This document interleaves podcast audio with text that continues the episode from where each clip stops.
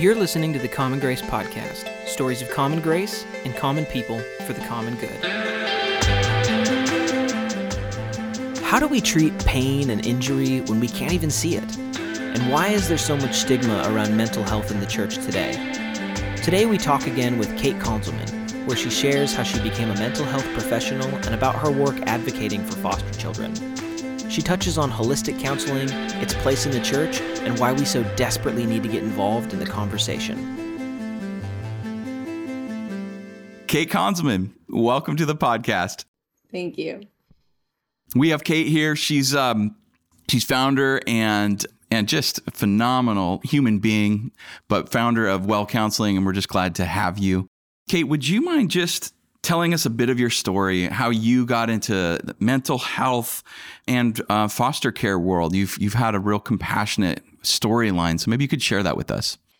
Yeah, I have always had a strong desire to connect the church and social justice. I think God creates each of us with different, I kind of like the word sensitivities, right? Like we all have different sensitivities to different parts of the world that he's created. And I remember reading the Bible as a teenager and feeling like passages specifically around advocating for the neglected or standing up for the ignored seemed to just jump off the page. And I always saw this as the church's responsibility.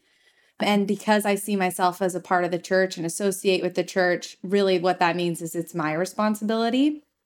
I distinctly remember after several months of I kind of just had gone to school around psychology and that realm of study. And so I remember just trying to find a job within social work, ended up at Youth for Christ, which is now Olive Crest, but it's a private foster care agency in Tacoma. And I just distinctly remember after several months of working within the foster care system, I was shocked that there were so many kids in need of a home in need of a family, whether that was for temporary purposes or long term purposes.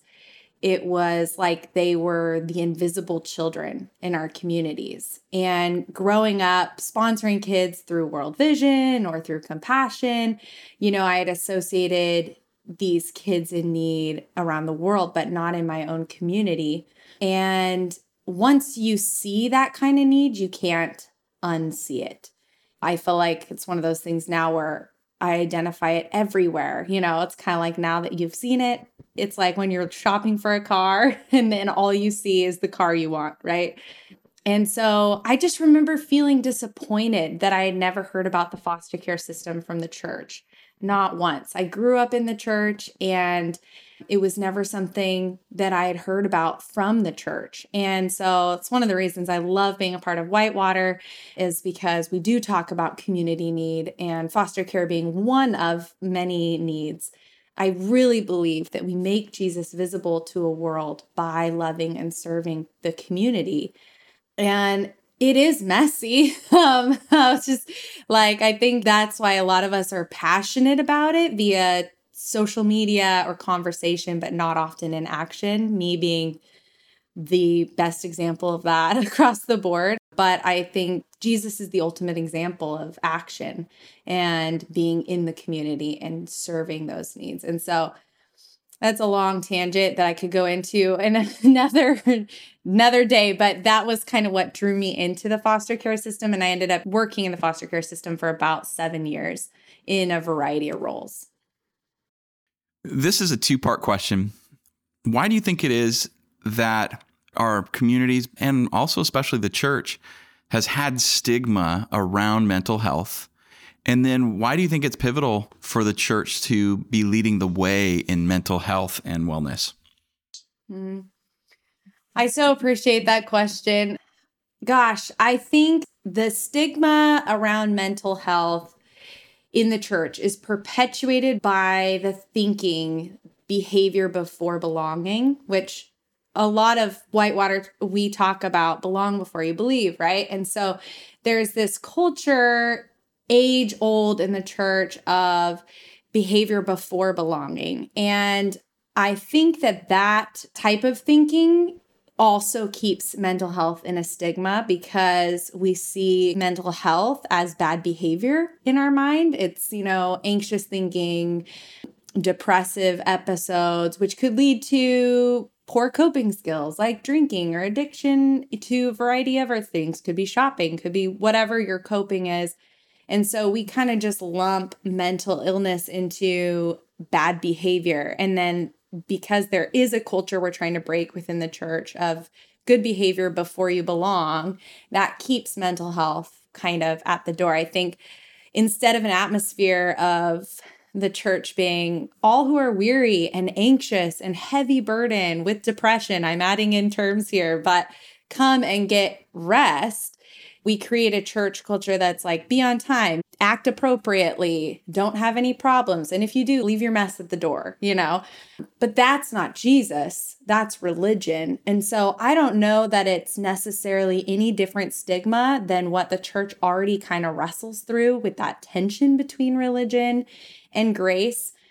But I think that it tends to lump a lot of mental illness into that which is unfortunate. And I'll just say, just to tag on that and be nerdy for a second, I think in one of the mistakes the church makes in regards to mental health is we confuse the brain and the soul. We lump those together. So if you're having an issue with your brain, what I would say mental illness, we confuse that as a soul issue.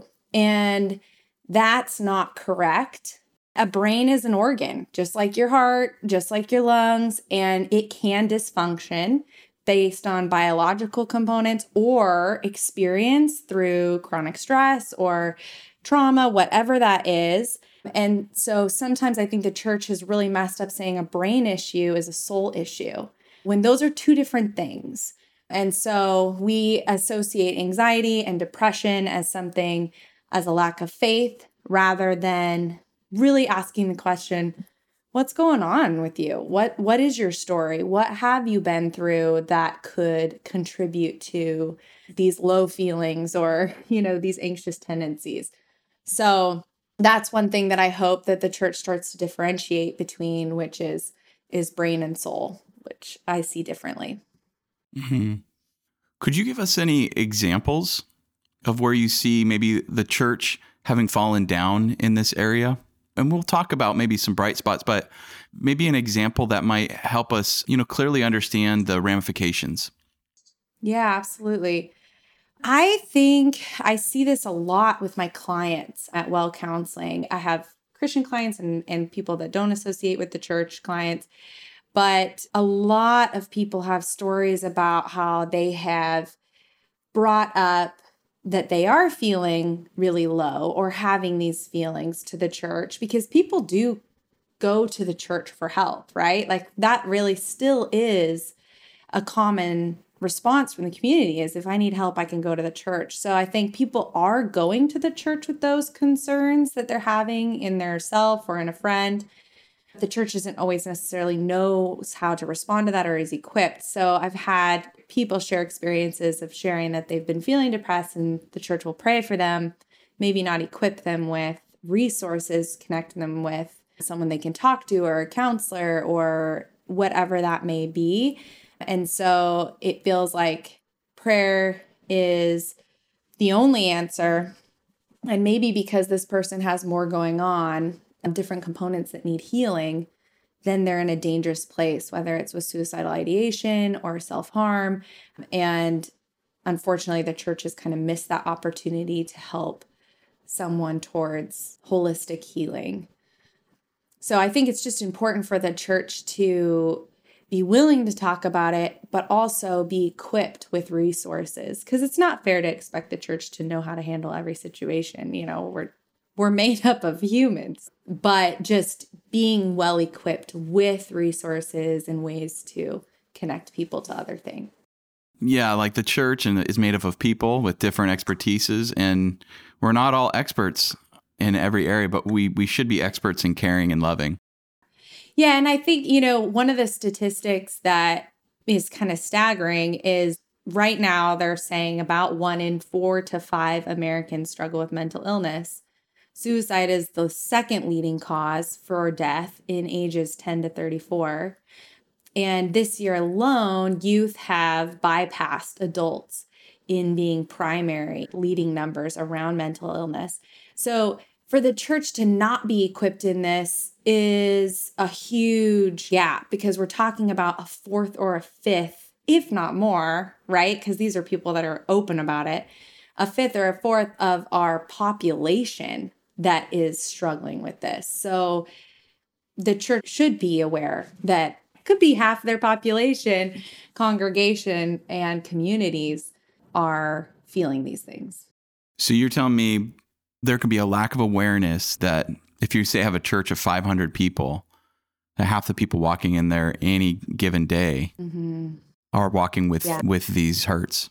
Yes, absolutely, and I think especially we have a generation coming up, our youth, that have much higher numbers than we even have, and so my prediction would be in the next five to ten years we'll see that that number double it's more important now than ever that we have a mentality in the church that is comfortable asking for help, comfortable about talking about these things, and having resources available for people.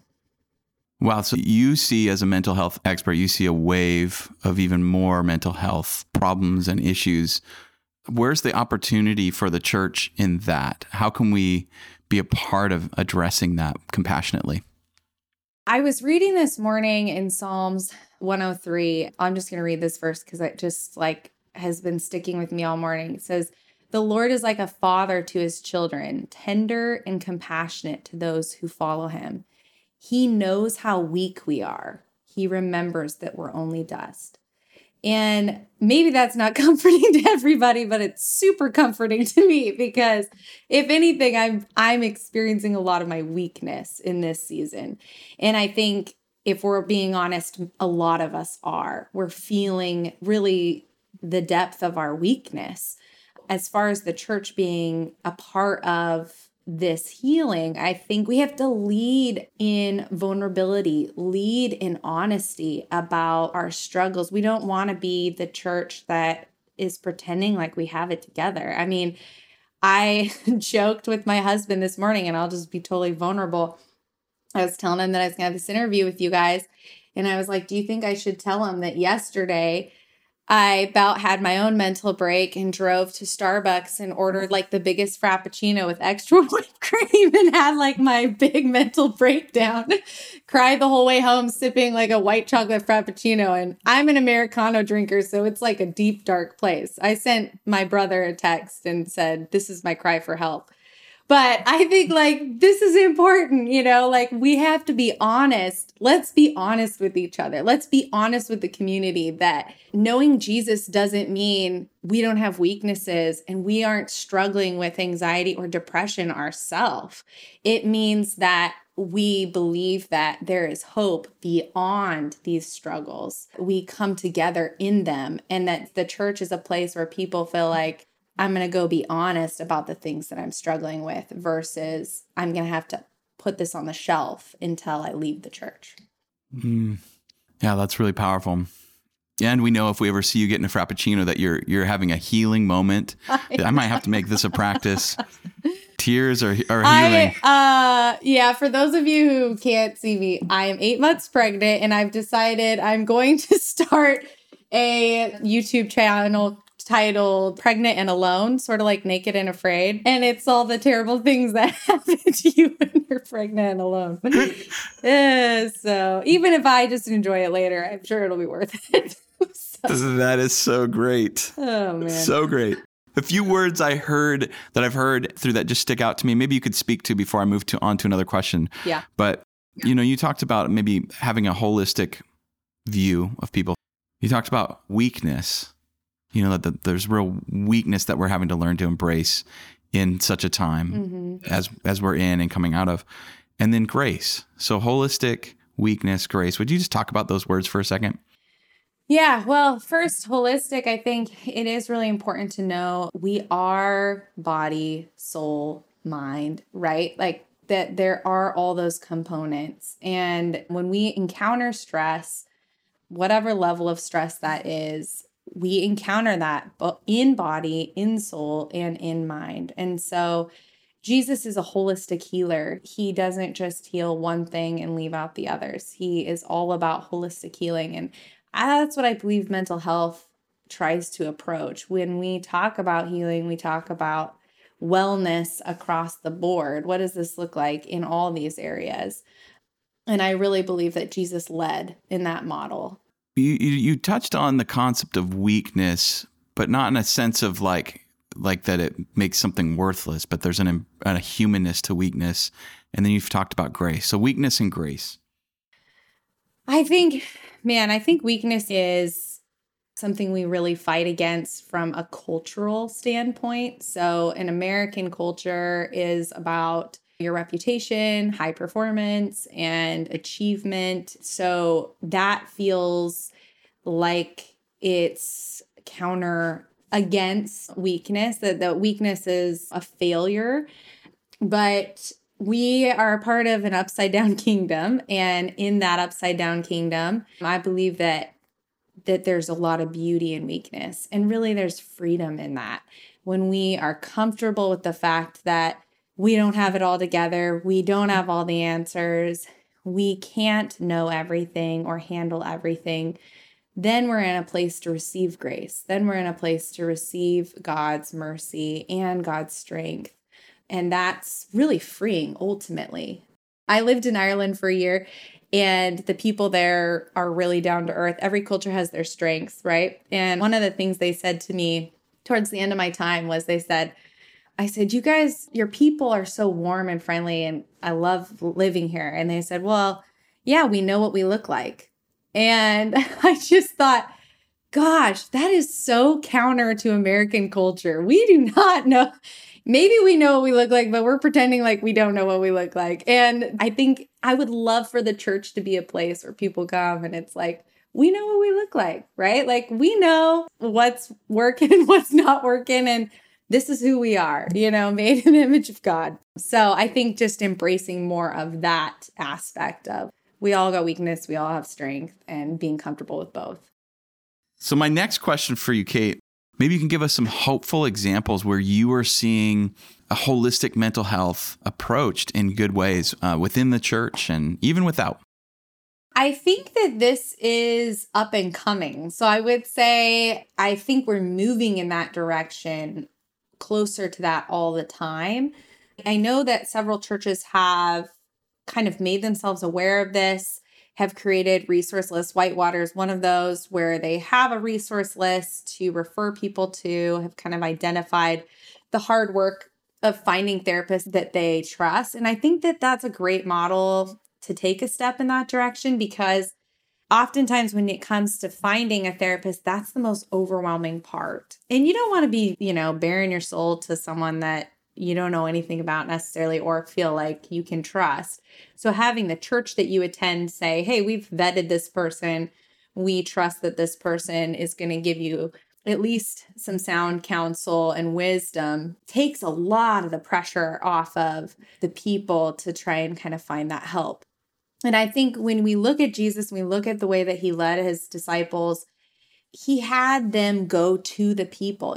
It's like you tell the story, like lowering the friend down to Jesus through the roof, right? Like, how can we take steps with people when they're already at that low place, when they really feel incapable of pursuing what they need on their own? How can the church be an active participant in kind of lowering them down towards help? And so I think having a resource list is great. Having it be a part of regular conversation so that it doesn't feel so big to bring up to someone like, hey, I'm having dark thoughts. And sometimes I think about what life would be like if I wasn't here. Would anyone miss me? You know, those feel like that's a huge burden to to overcome to share but the reality is a lot of our youth and a lot of adults have those thoughts have those feelings and we want to create create an environment where they feel like they can share that and that we are equipped to respond. And I think that churches are getting there, starting to make steps where that is more of a culture to provide people with that help. We have been in historic times. There has been upheaval after upheaval, socially, racially, culturally. We've gone through a hundred year pandemic, you know, mentally, emotionally, spiritually. In a holistic way, people are impacted. Let's say five years from now, there's a future that you wake up to, and the stigma of mental health within the church and within the community has been reduced significantly. Mental health is being embraced what would that what would you wake up to? What would that look like to you 5 years from now? What would you love to see, you know, and how do you think we get there?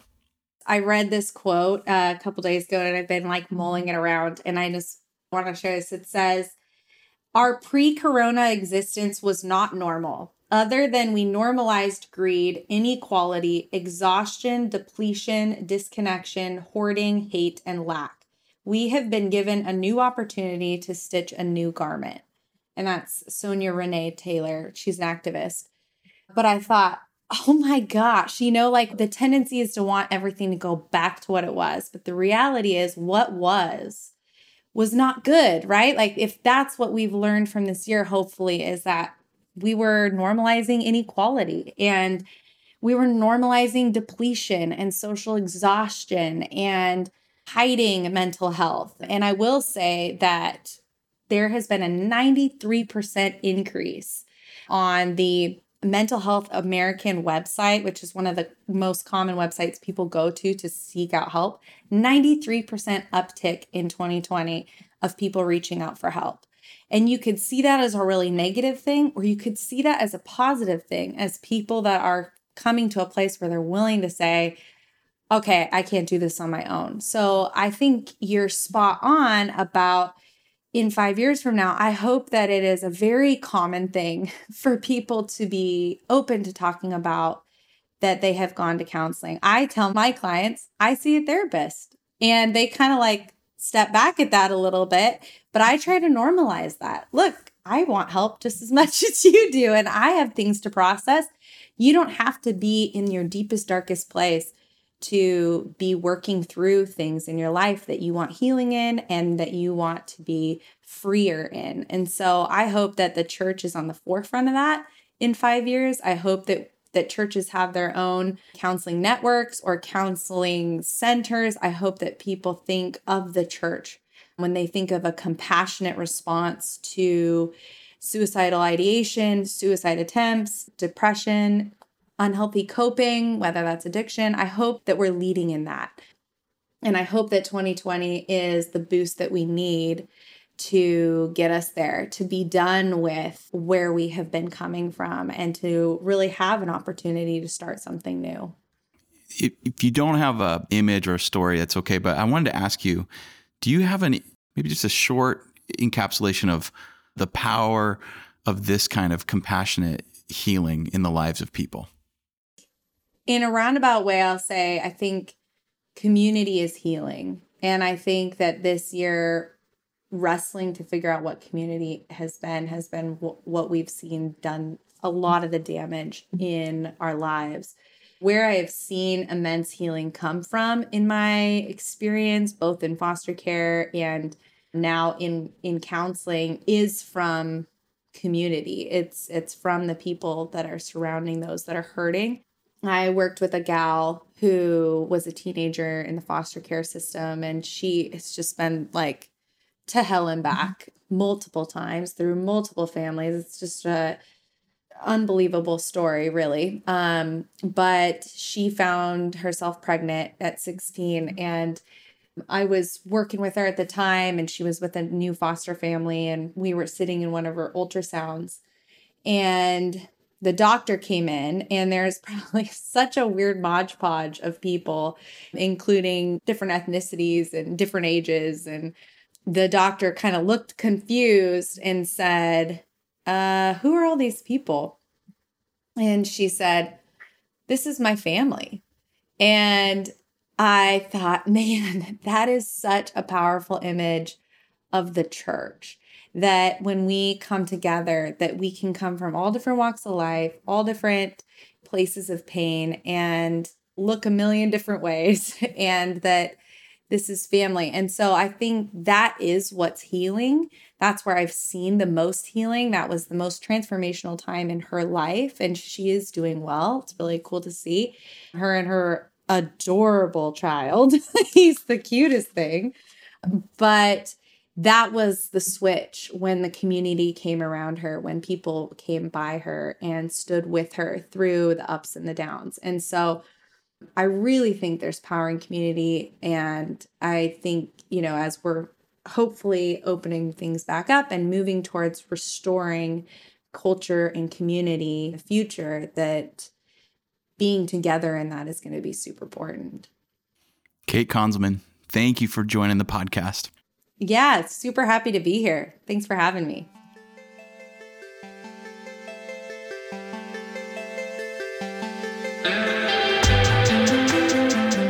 You've been listening to Common Grace, a Whitewater Church podcast. To learn more about us, visit us online at whitewaterchurch.org or reach out to info at whitewaterchurch.org. Thanks for listening.